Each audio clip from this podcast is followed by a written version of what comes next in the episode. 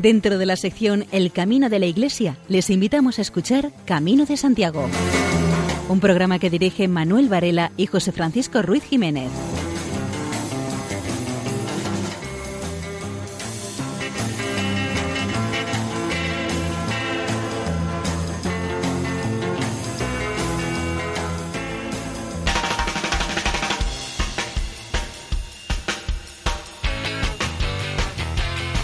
Queridos oyentes, les damos la bienvenida a una nueva edición del programa Camino de Santiago en la sintonía amiga de Radio María. Esta noche les ofreceremos un programa especial monográfico acerca de dos naciones bálticas, Lituania y Estonia, y su relación con el Camino de Santiago y las peregrinaciones vaya por delante que pedimos disculpas por nuestra mala pronunciación de los idiomas eh, lituano y estonio. Pero vamos, no somos todos los políglotas que nos gustaría ser.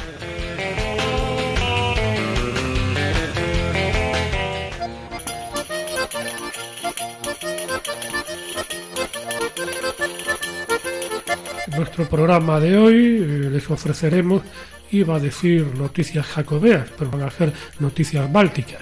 Música de estos países bálticos, Lituania y Estonia, y escucharemos el testimonio del cónsul honorario de Lituania en Galicia, Rafael José de Espona. Y sin mayor dilación, entramos en materia.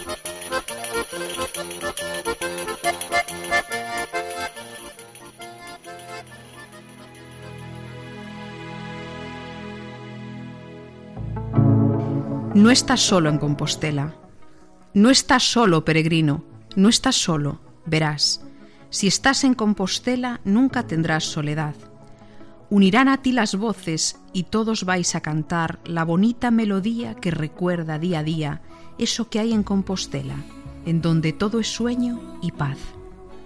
No estás solo, peregrino, no estás solo, verás. Con tu amigo el apóstol, el temor es solo un sueño tienes compañía y paz, tu espíritu sereno, y sentirás algo más, que es de talante divino y no se puede explicar. Manuel Ferreiro Villar.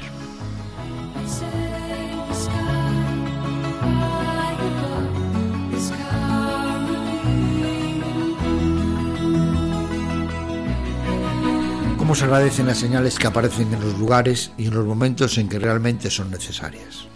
¿Cómo agradecemos cuando vamos andando las señales y los indicios en esos lugares donde verdaderamente son necesarias para no perderse por otros caminos que no nos llevarán a ninguna parte? Se quedarán en el medio de la nada. En esos momentos sí que es de verdad agradecemos esas señales que nos llevan por el buen camino para conseguir la meta deseada. Hay muchos lugares donde encontrar las señales. No es verdaderamente difícil dar con ellas, por las escondidas que estén Parece que las personas que las han colocado quieren jugar con nosotros al escondite, pero esas son las menos, por lo regular están en sitios bien visibles.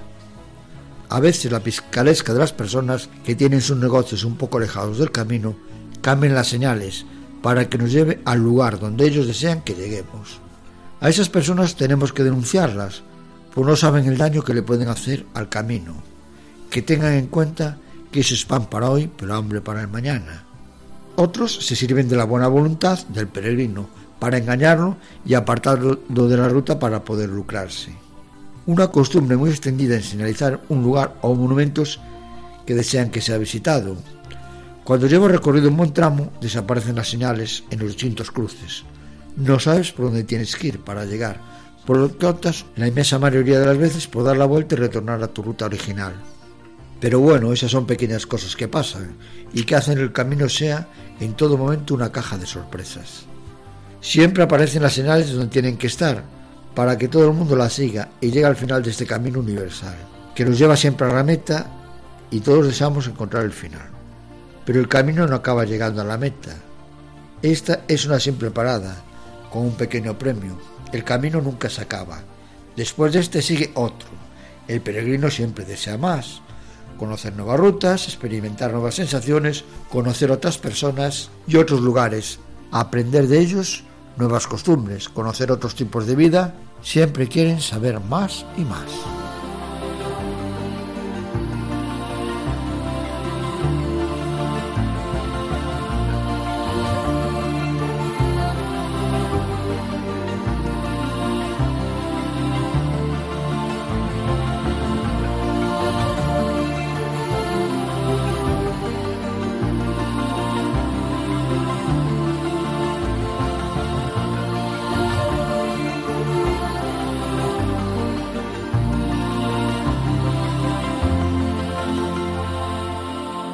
Seguidamente escuchamos el himno nacional de Lituania, interpretado por la New Japan Philharmonic Orchestra.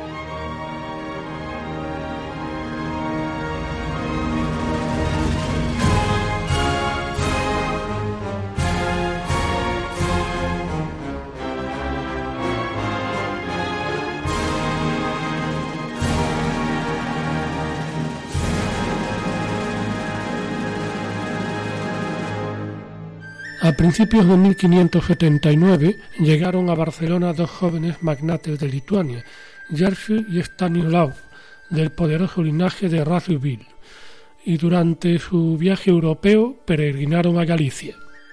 Primero los dos hermanos visitaron el famoso santuario catalán de Montserrat.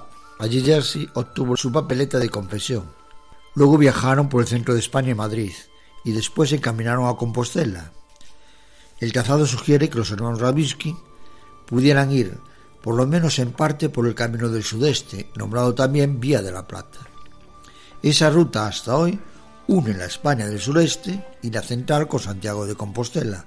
Probablemente muchos polacos que iban a Compostela por Madrid aprovechaban este camino. Los acompañaba un conjunto compuesto de siete personas, nobles polacos y criados, y además un italiano, Gaspar Corneli. En la tradición histórica de las grandes familias de la antigua Polonia, a menudo se propaga la voz de que los peregrinos habían hecho el camino a pie, como en el caso de Jorge, el futuro obispo de Vilma y después primado de Polonia. Sin embargo, leyendo la carta de su hermano Stanislao, escrita en Madrid, nos enteramos de que los hermanos iban a caballo y solamente delante de Compostela descendieron de sus caballos y marcharon a pie. Gracias a esta carta conocemos también las prácticas religiosas que cumplieron en Santiago de Compostela. El día 4 de marzo de 1579 se confesaron. Tenemos una confirmación de confesión y recibieron la comunión. Aunque falta la descripción de este viaje, sabemos que esta peregrinación fue muy fructífera para ambos hermanos. Jerzy y Stanislao establecieron muchos contactos que Jerzy pudo aprovechar en su posterior carrera eclesiástica. Por otro lado, Stanislao llegó a dominar el idioma español, ya que nos lo confirman las cartas originales que enviaba a su hermano Jerzy, escritas muchos años después del regreso del viaje. Se puede decir, pues, que la cultura española dejó huella en su intelecto.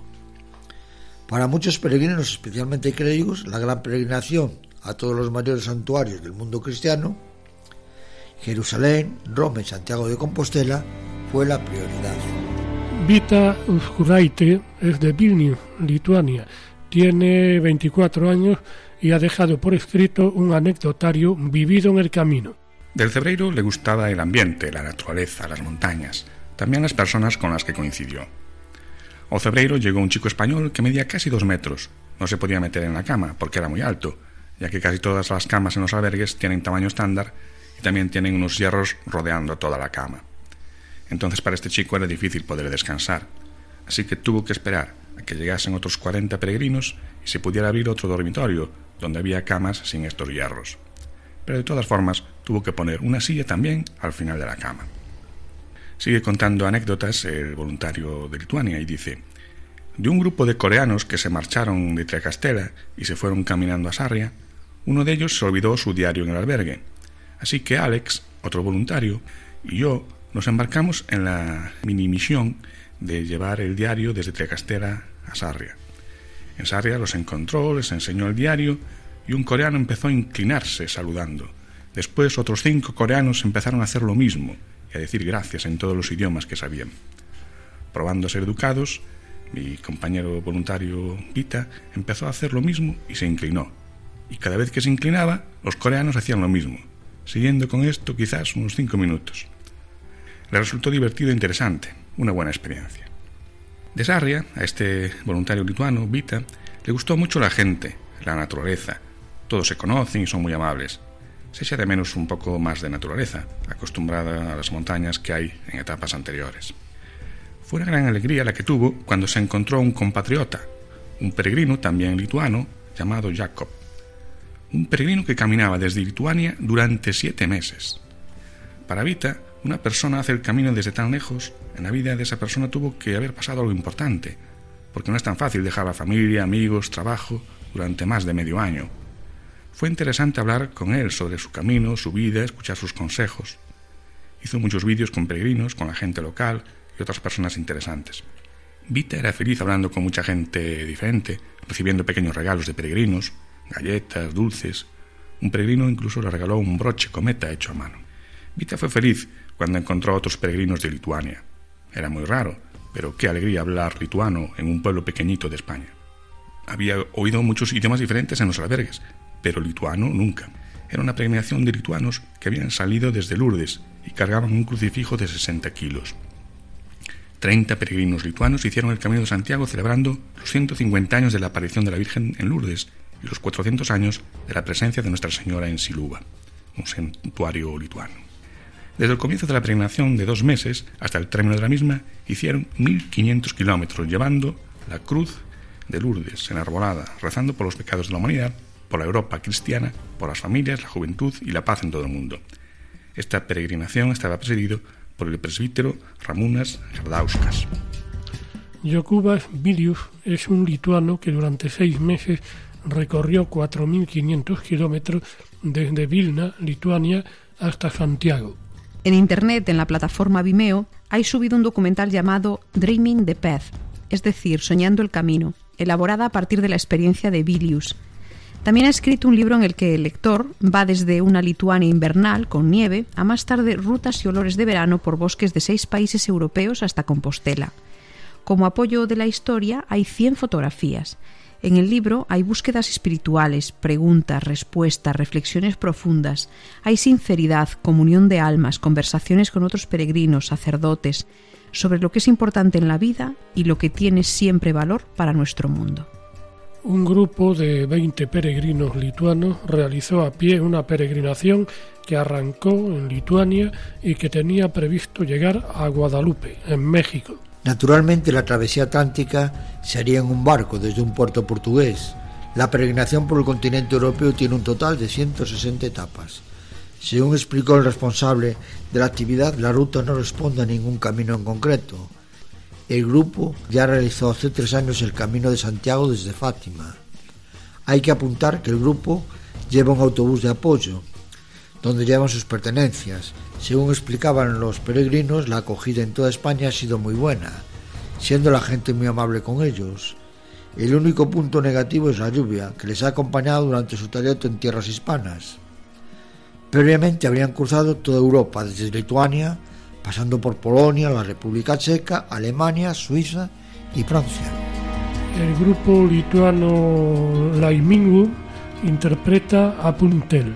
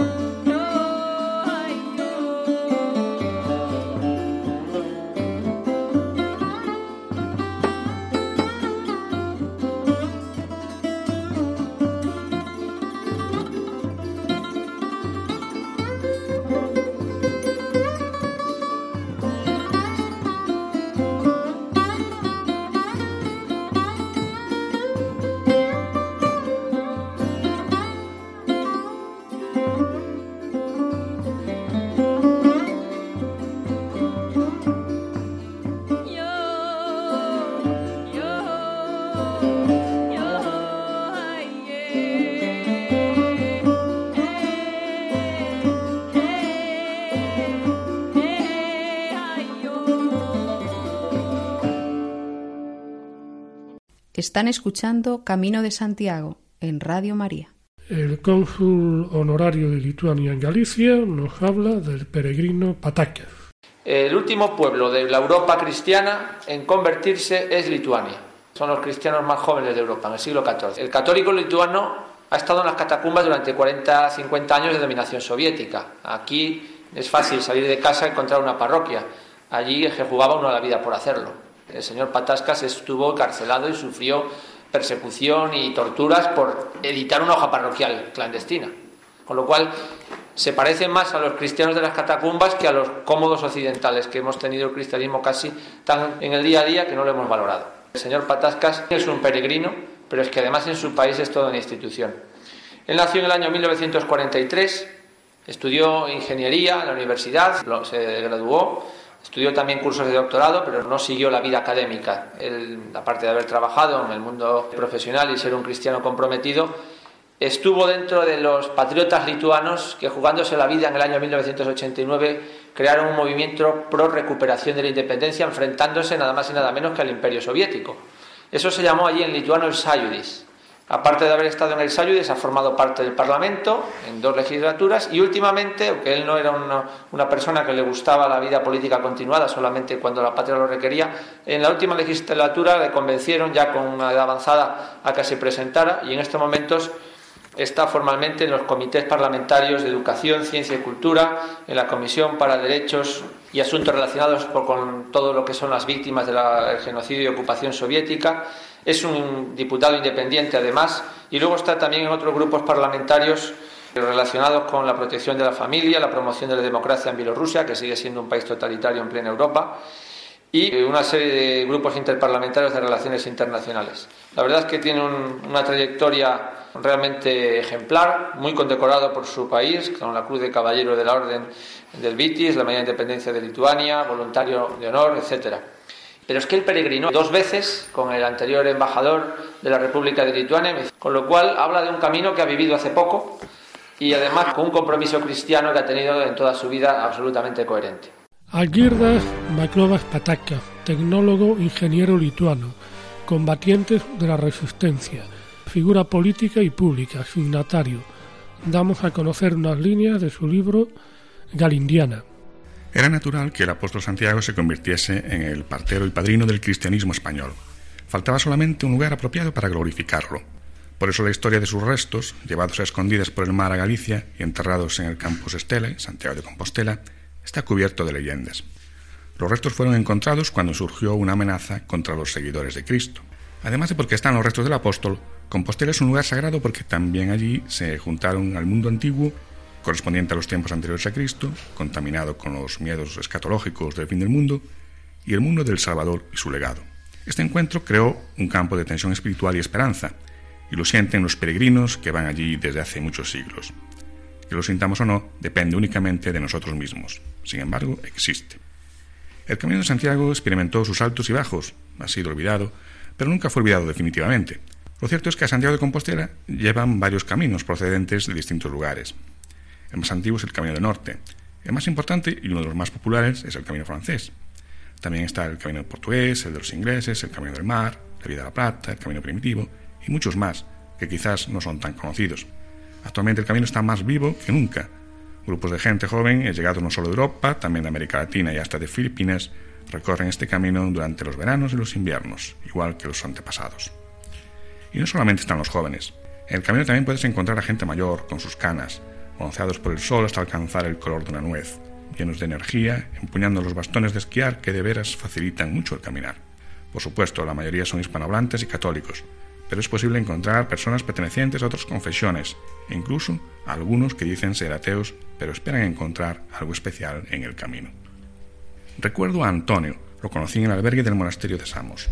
El pobre tenía los pies en una sola herida, ya no había espacio para más tiritas. Pensé que para él este viaje se había acabado. Hasta Santiago de Compostela faltaba todavía buena parte del camino. A pesar de todo, al par de días le vi otra vez, curándose los pies al borde del camino. Era una persona de cuerpo fuerte, campesino, como Sancho Panza, pero con el alma y la terquedad de Don Quijote de la Mancha. Nos hicimos amigos. Le ofrecí una cucharada de miel lituana. Del diario del viaje. Estoy acostado en un rastrojo, en el oro de la paja.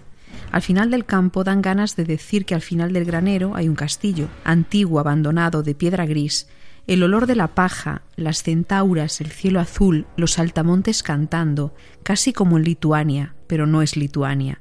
Las nubes españolas también son doradas, el oro brilla en el cielo, y el que es antiguo ya oscurecido en los altares. El espacio, el cielo de España, Castilla, es más ancho que el nuestro, y en este espacio aún está creciendo. Viajando hacia el oeste cada vez se ve más espacioso, siempre hacia el oeste, Finisterre el fin del mundo, cada vez más espacio y menos tierra, hasta que al final queda solamente el espacio. Cebreiro, el cruel Cebreiro, el paso por las montañas de Cantabria atemoriza a los peregrinos. Allí en la capilla hay una oración que dispensa de la promesa a los que no aguantaron. Es un pueblo hecho de piedras, en la cual empieza Galicia. Hace frío, sopla un fuerte viento de montaña, El camino ya está bajando del valle y de repente aparece un olor a paja y abono que es tan conocido, tan lituano. Mugen las vacas, los techos de las casas de los campesinos están cubiertos de algo diferente que en Lituania, pero ladeados en el mismo ángulo. Una iglesia cubierta de musgo del siglo IX. En los patios interiores reina el desorden, mejor dicho, no un desorden simple, ya que es un sitio para almacenar cosas, como en los patios nuestros. Por el resto del camino nos acompañarán rostros como el de San Jacobo, que veremos en los bordes del camino devastados no de madera, sino de piedra. La flecha amarilla. La flecha no es una simple señal, sino que es un símbolo del camino, es una creación extraordinaria del hombre, a veces parece estar viva, ella, vivaracha y serpenteante, te espera en cada crucijada donde nace la duda. Sin ella te perderías rápidamente y te sentirías solo y abandonado en un país ajeno. Ella te acompaña todo el viaje, por los caminos de la montaña y los bosques, por los pueblos y sus patios, por las calles de ciudades grandes y pequeñas, siempre brillando alegre, como si sonriera a un viejo amigo, hasta que te lleva a la misteriosa ciudad santa. Hasta ella el camino lo marcaron los mojones con una concha. Sin embargo, los tiempos cambian y el camino varias veces fue olvidado y otras tantas apareció de nuevo. Su espacio en algunos sitios fue destruido por construcciones modernas como las carreteras. Se cuenta que un cura tomó la decisión de emprender la hazaña de su vida y viajando empezó a dibujar las flechas amarillas.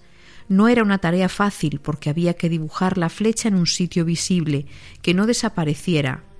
Por ejemplo, no podía dibujarse sobre un árbol marchito o uno que pudiera ser cortado luego. Y así a lo largo de cientos de kilómetros, desde Roncesvalles, por las laderas de los Pirineos, por los montes y los valles quemados de Castilla, por el aterrador Cebreiro y por los bosques de Galicia, ahora te acompaña un saurio vivaracho y amarillo. Rafael José de Espona nos habla sobre Lituania. La primera personalidad histórica que está documentada que desde Lituania peregrinó haciendo el camino de Santiago fue Jacobo, el lituano Jakubas Sobieskis. Entre, este señor vivió entre 1590 y 1646, fue presidente del Parlamento de la Confederación Lituano-Polaca, autor de diarios, un importante político del renacentista, caudillo militar y además padre del rey Juan III Sobieski de la Confederación Polaco-Lituana y es principalmente conocido en los libros de historia por sus batallas contra los turcos que atenazaban desde el este las fronteras de la cristiandad europea. Más información sobre los peregrinos desde Lituania a Santiago de Compostela, sin embargo, no se encuentra en cuanto a personalidades relevantes. Eh, sin embargo, las primeras eh, notas relevantes vuelven a aparecer en cuanto al camino de Santiago y los lituanos con el renacer europeo del camino entre 1987 y el 88. Los primeros viajes principalmente fueron empezados por gente joven y en el libro Galindiana se mm, menciona esas experiencias de los peregrinos en esos años entre los que estaba el señor Patascas y otras relevantes personalidades lituanas y además con especiales reflexiones y evocaciones de la etapa por territorio gallego, dado lo familiar que a muchos lituanos le pareció no solamente la vegetación, el entorno y el paisanaje, sino algunas huellas eh, arqueológicas que consideraron muy comunes a lo que ellos habían visto en su país. Incluso ha habido estudios científicos que han analizado con un rigor y metodología pormenorizada este tipo de huellas arqueológicas y han llegado al convencimiento de que efectivamente tanto lo que han visto en el camino norte como en el camino francés hay fundamento para una consideración científica de esta tesis. Probablemente es este libro el que lo menciona en lenguaje español por primera vez. También menciona la página website eh, del señor Vladas Mikalauskas, que menciona cuestiones sobre el camino de Santiago desde la literatura lituana, y también un libro publicado recientemente por la religiosa lituana Virute de Yamaitite, que se titula Peregrinación a Lourdes, a Santiago y a Fátima, hablando de sus 53 días de experiencia en ruta a estos tres santuarios, en los cuales además iban muchos peregrinos ancianos y se describe cómo empezaron en Siluva, donde está el santuario mariano en Lituania, y después fueron a todos estos lugares o en autobús o en trechos caminando.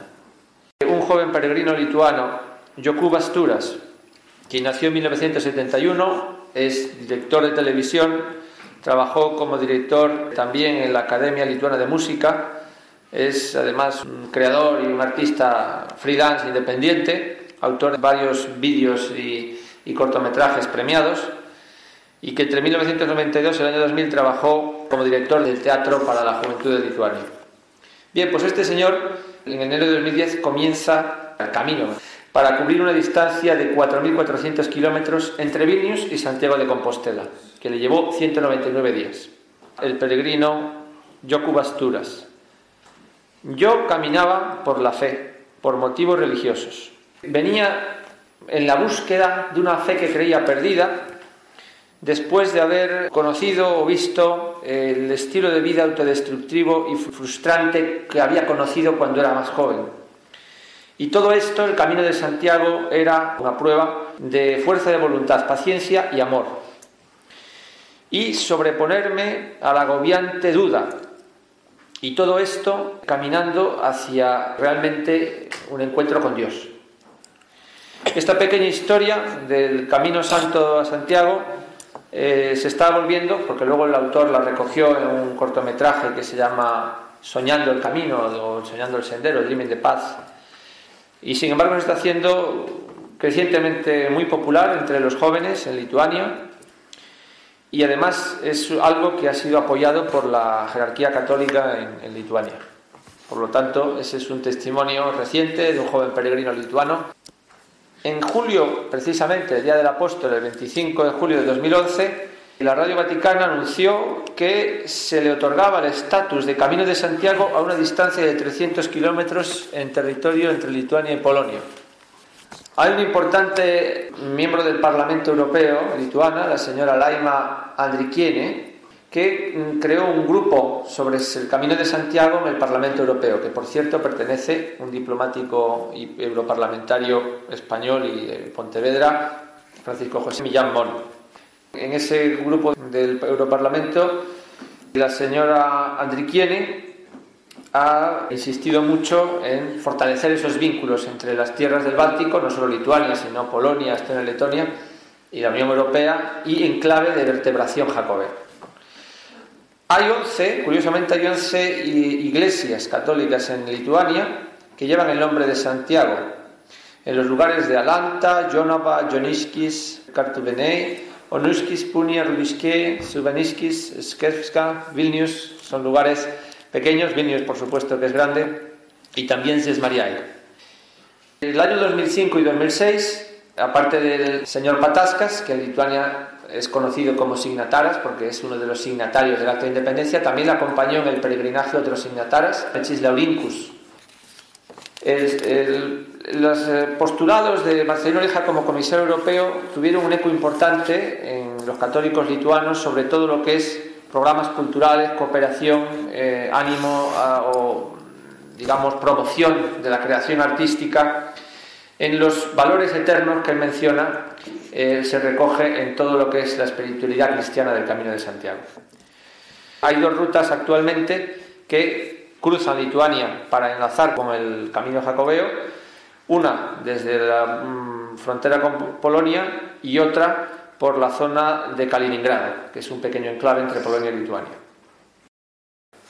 Esto que tenemos que hacer los católicos de Lituania, de España, de otros lugares, que durante muchos siglos siguieron los caminos de Santiago es defender y proteger los valores cristianos. Eh, dice el señor Patascas que aunque sea una lucha como David contra Goliat, la talla física no importa para esto.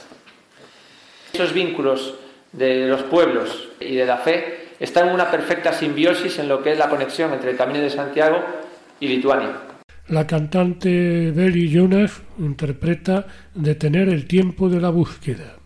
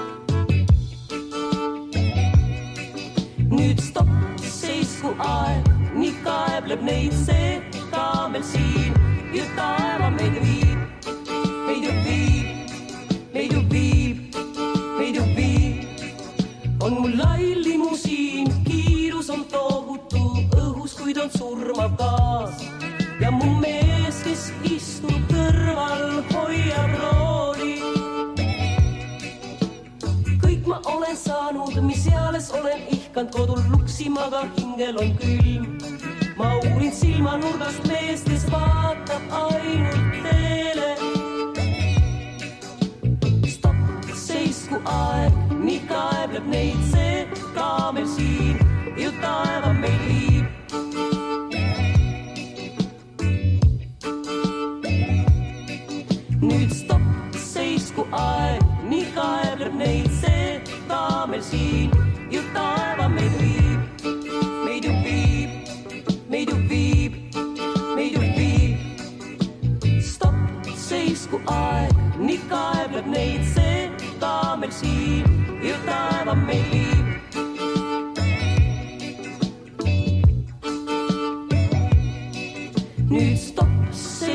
Aeg, nii kaebleb neid see kaamel siin, ju taeva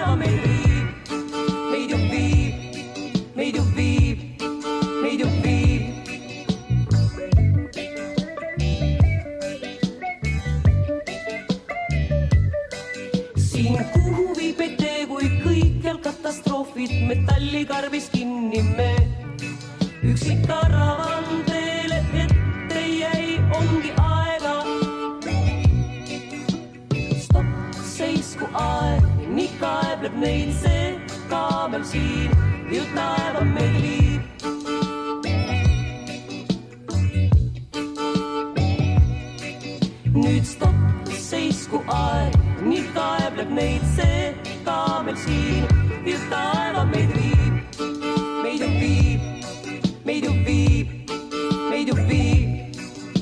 stopp, seisku aeg, nii kaebleb neid see kaamel siin, ju taeva meid viib.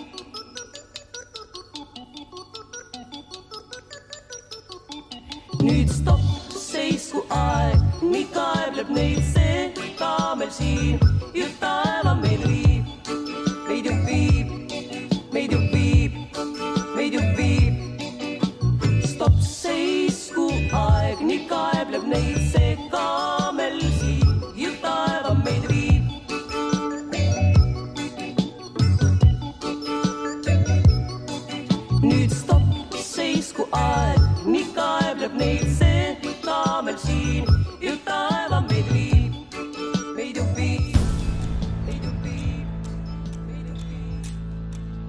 Otro lugar de peregrinación en Lituania es Siluva, un santuario de la Virgen María.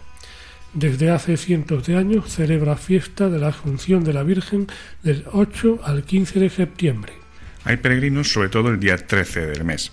En general hay muchos peregrinos porque consideran que es el lugar donde desapareció la Virgen María en 1608. Atrae no solo a gentes de Lituania, sino también de otras partes del mundo cristiano. El santuario lituano de la Virgen de Siluva es un tesoro mariano de que gran parte del mundo está solo empezando a conocer. El humilde pueblo de Siluva guarda el lugar de una de las primerísimas apariciones de la Madre de Dios en el continente europeo a principios del siglo XVII. La intervención de la Virgen contribuyó mucho a la vuelta de aquella esquina de Europa al catolicismo, después de un siglo de tumulto religioso. Y desde entonces muchísimas personas allí han buscado y encontrado apoyo divino frente a persecuciones, ocupaciones y tribulaciones de todo tipo. Monseñor Segitas Tankevicius, arzobispo de Kaunas, en cuya diócesis está el santuario, describe Siluva como un oasis espiritual, gracias a lo cual la fe ha sobrevivido tiempos difíciles. El ejemplo más reciente sería la ocupación soviética de Lituania y los otros países bálticos durante la mitad del siglo XX. Entre los favores atribuidos a la intercesión maternal de la Virgen hay curaciones abundantes, problemas familiares o profesionales resueltos, decisiones personales de mejorar la vida y similares conversiones por parte de hijos, esposos, amigos. El Papa San Juan Pablo II rezó en Siruba en 1993, dos años después del restablecimiento de la independencia lituana. Y en el año 2006 Benedicto XVI bendijo dos nuevas coronas de oro para la imagen milagrosa de María y Jesús que adorna el santuario. La historia de la devoción mariana en Siruba se remonta casi hasta los mismos inicios del cristianismo en Lituania. Vitautas el Grande se esforzó por propagar la fe cristiana en todo el territorio, hasta entonces pagano. Promovió estructuras jerárquicas, construyó iglesias e incluso personalmente enseñó el catecismo a sus súbditos. Hay lituanos que peregrinan a Santiago, otros a Guadalupe, en México, pero también hay lituanos que hacen peregrinaciones sin salir de su país. Hace dos siglos, en una colina cercana a la frontera de Letonia, la gente comenzó a clavar luces en memoria de los caídos durante los movimientos independentistas de 1836 y 1863 contra el ejército imperial ruso. Hoy esta colina de las cruces se ha convertido en un emblema nacional, un símbolo por la libertad del pueblo lituano y su religiosidad. Vetada desde décadas por los soviéticos, con cientos de miles de crucifijos colocados en aproximadamente 5.000 metros cuadrados.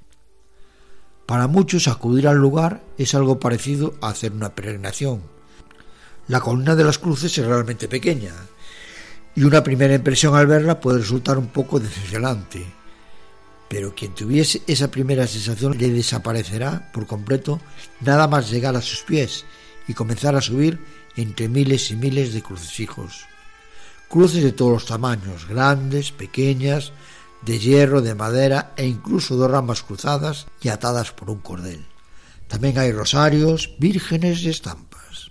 Andar por aquel laberíntico lugar es posible gracias a unos senderos abiertos entre las cruces, lo cual, al hacerlo, crea una sensación especial de vida, un centro ceremonial lleno de misticismo que arroba durante el tiempo que uno permanece allí. Muchas de las últimas cruces puestas, las más pequeñas de madera, que se ven colgadas sobre los crucifijos más grandes, son en la gran mayoría traídos por la gente que llega hasta allí cada año.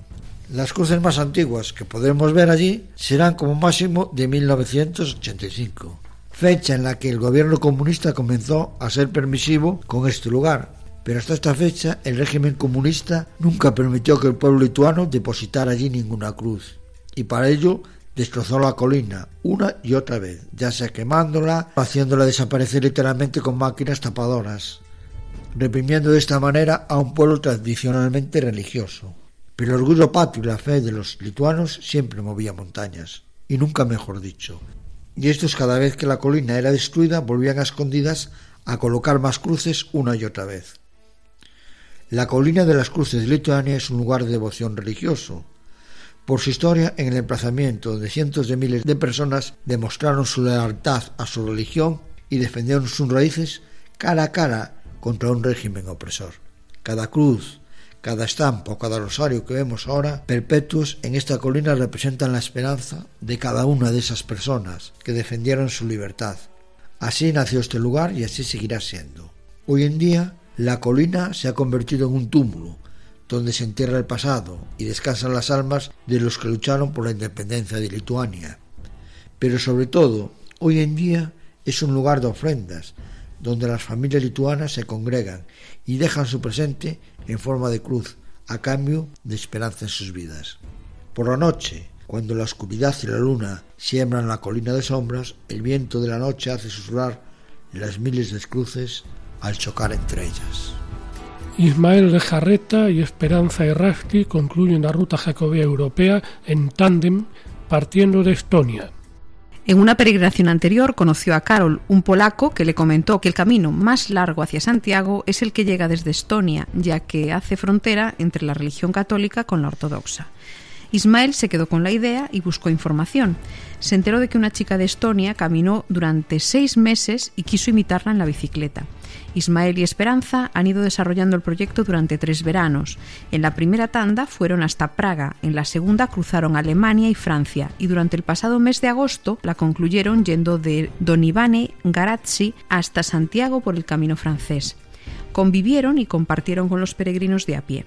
Ismael Lejarreta participó en cuatro vueltas a España, tres Tours de Francia y un Giro de Italia. Su mujer, Esperanza Errasti, no tiene tiempo para entrenarse, pues regenta un comercio que no le deja ratos libres. Ambos son de Berriz, Vizcaya. Han completado el camino de Santiago Europeo desde Estonia hasta Galicia, un total de 4.800 kilómetros. En agosto del 2016 retomaron el camino desde Praga para atravesar Alemania y Francia. Fueron unos 2.170 kilómetros en 23 días. El 6 de agosto del 2017 salieron para hacer el camino Santiago francés. Aunque fueron en tande, siguieron el camino de los peregrinos a pie y durmieron en sus albergues.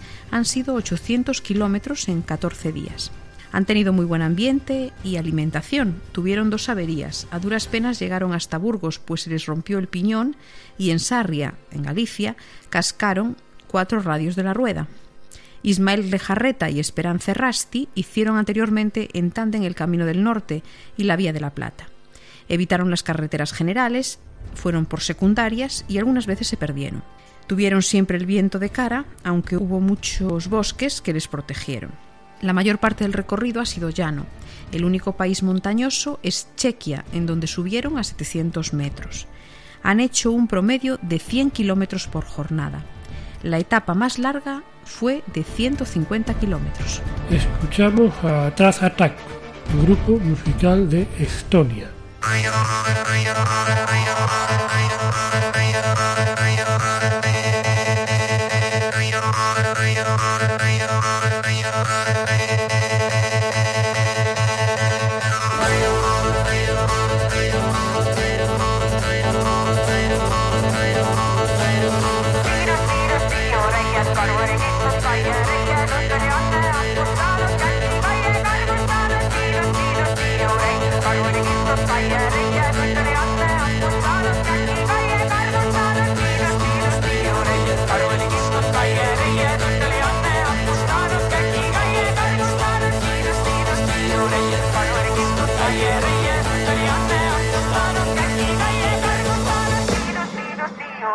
Están ustedes en la sintonía de Radio María.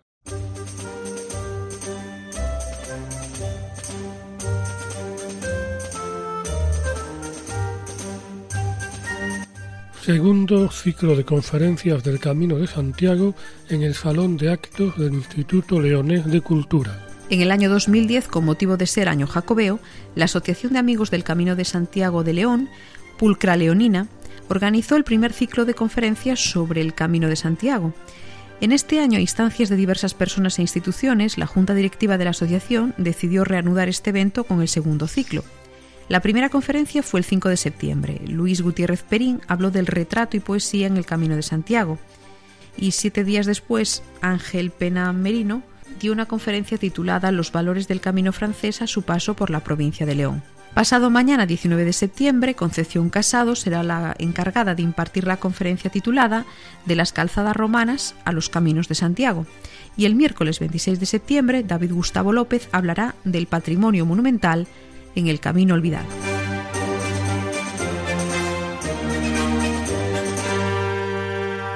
Ourense podría asomarse para que el mundo vea la ciudad como espacio cultural, patrimonial y religioso.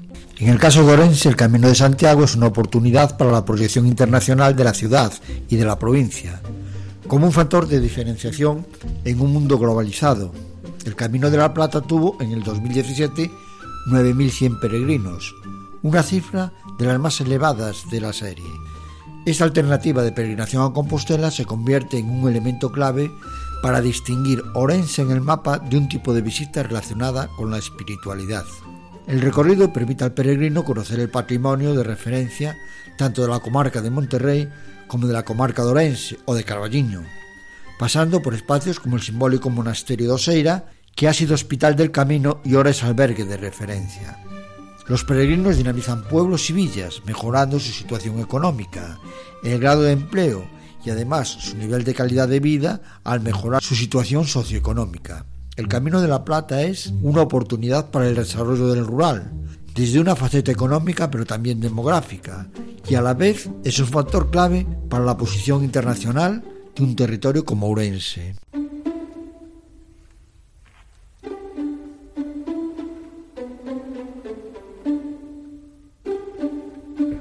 Varios usuarios del Centro para Personas con Discapacidad Física Domusby en la ciudad lucense de Bóveda participaron en el proyecto Discamino del policía local de Vigo Javier Pitilla. Realizaron varias etapas del Camino de Santiago usando bicicletas duet adaptadas. Seis usuarios de Domus Bóveda, acompañados de cuatro profesionales del centro y del equipo de voluntarios de Javier Pitillas con él al frente, hicieron durante tres días varias etapas del Camino de Santiago. El objetivo principal fue la motivación de los residentes, personas dependientes con discapacidad física gravemente afectada y el fomento de actividades grupales para una mejor convivencia. Según Mónica Martínez, usuaria de Domus B Bóveda, lo peor de la vida son las cadenas mentales y gracias a esta experiencia ella ha roto alguna.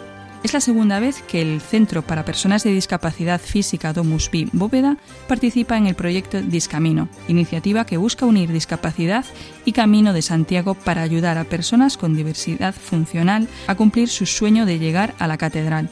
Tras la realización de la actividad en 2015, se fue comprobando día a día cómo los propios usuarios del centro, tanto los participantes directos como el resto, experimentaron los efectos positivos de ilusionarse con un reto, de compartir una experiencia vital fuera de su zona de confort y de afrontar situaciones en entornos que para ellos, en muchos casos, han sido agresivos.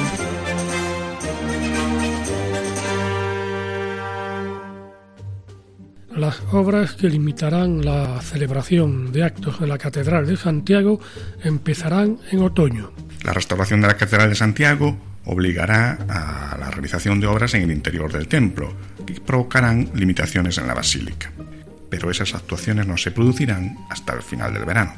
El programa rehabilitador contempla la ejecución de una serie de obras en el interior de la basílica que obligarán a la colocación de andamios dentro de la catedral, y ello significa que los visitantes del templo no se encontrarán con las restricciones previstas con motivo de las obras interiores hasta ese horizonte después del verano.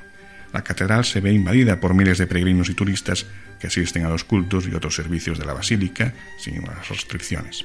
Pero en el momento en que esos trabajos se hagan efectivos, la previsión es que la misa del peregrino de las 12 se traslade a la iglesia de San Francisco, en la fase de mayor afectación se interrumpirá el culto de las mañanas y se mantendrán los vespertinos en el fin de semana.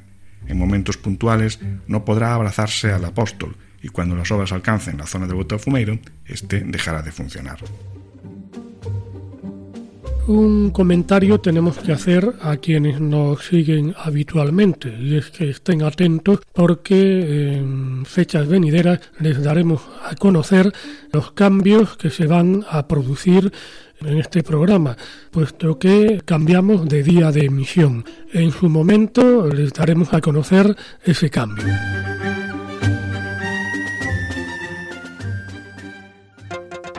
Y llegamos al final de nuestro programa de hoy. Espero que os haya gustado.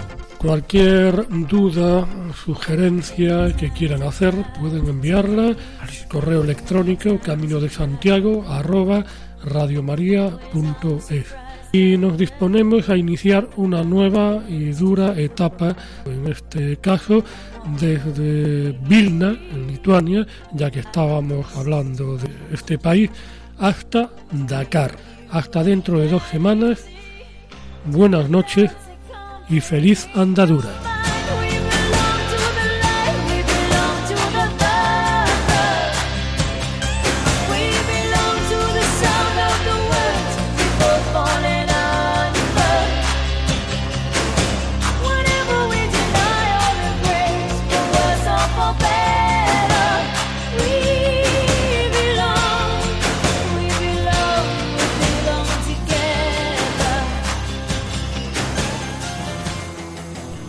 Escuchado en Radio María Camino de Santiago, dirigido por Manuel Varela y José Francisco Ruiz Jiménez.